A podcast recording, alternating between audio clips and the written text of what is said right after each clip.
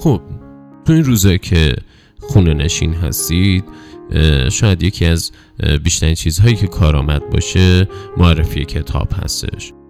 کتاب آدم خاران نوشته ژان تولی نویسنده فرانسوی و ترجمه احسان کرم بیسی که جدیدترین کتاب نشر چشمه هستش.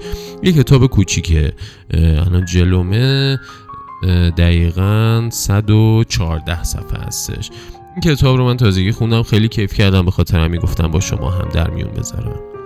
داستان آدم خاران که دومین کتاب نویسنده فرانسوی یعنی ژان تولیه و نشر چشم منتشر کرده در واقع روایتگر اتفاقاتی واقعی است که در سال 1870 و در دهکده ای واقع در جنوب فرانسه رخ داده.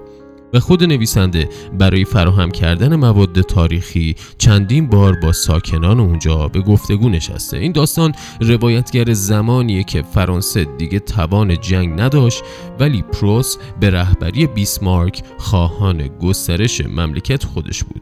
و به همین دلیل وقتی دو کشور مقابل هم قرار گرفتن پادشاهی فرانسه سقوط کرد و آلمان آلمان یک پارچه پدید اومد.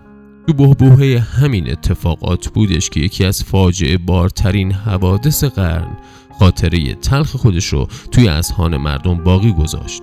با این حال پیش از ورود به داستان شرح کوتاهی از وحشت عظیمی میدم بهتون که مردم در اون هنگام باش دست و پنجه نرم می‌کردن اروپای قرن 18 هم درگیر ترس و وحشتی فزاینده بود. و همه چی از جمله جنگ مراکز اقامت اجباری و جزام در اشاعه عالمگیر اون نقش داشتند.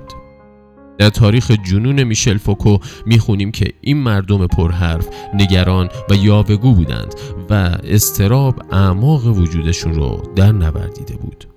و وقتی فکر کردن بیخردی رو از اجتماع بیرون کردن به مسابه یک تیپ اجتماعی دوباره ظاهر شد و کم کم جزئی آشنا و معنوس از صحنه اجتماع شد.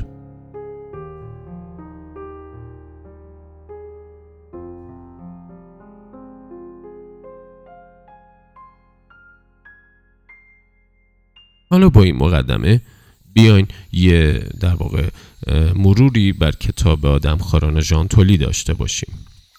داستان در روستای اوتفای حوادث بسیاری رو از سر میگذرونه. از جمله مالیات های سنگین خوشسالی هایی که امون مردم رو بریده و در نظر اونها این اتفاقات به دلیل وجود فقط یک جاسوس پروسی هستش. از اونجا که جمعیت این روزها تو اون زمان بیش از 45 نفر نبوده و تنها عده معدودی هم قادر به خوندن و نوشتن بودن. از جهان بیرون هستن اطلاعی نداشتن و نمی‌تونستن روزنامه آوای دردونی رو بخونن.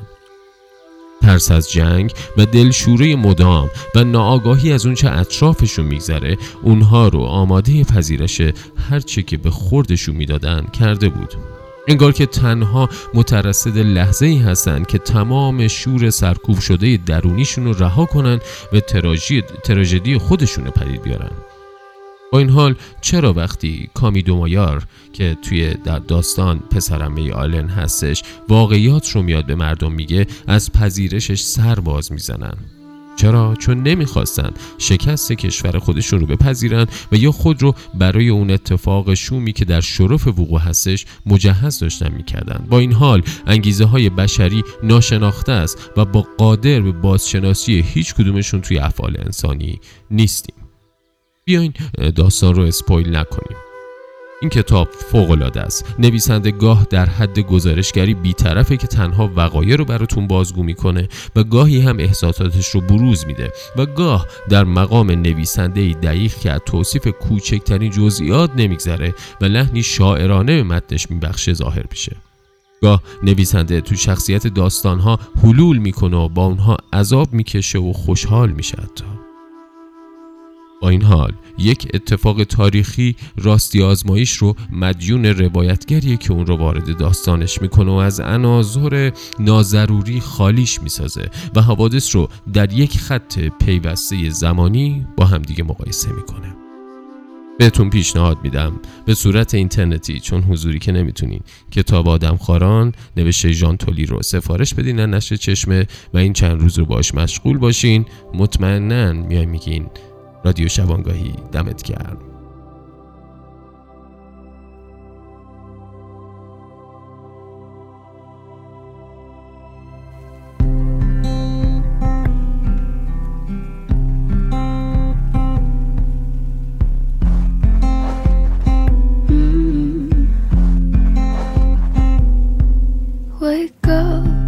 smell the coffee. Is your cup half full or empty? When we talk, you say it softly, but I love it when you're.